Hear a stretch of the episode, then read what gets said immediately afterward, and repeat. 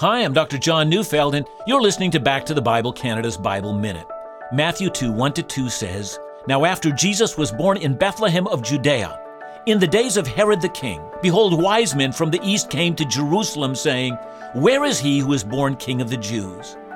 The remarkable thing about Christmas is that it drew the most unlikely of people to come and worship the child, while the most likely of people stayed away. I'm speaking about the chief priests and the religious elite. Jesus himself once told the story of a Pharisee and a tax collector who went to pray.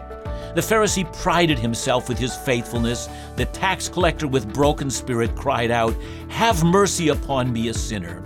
And that's the story of Christmas.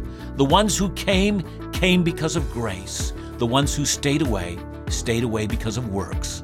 Listen to Back to the Bible Canada each weekday on this station.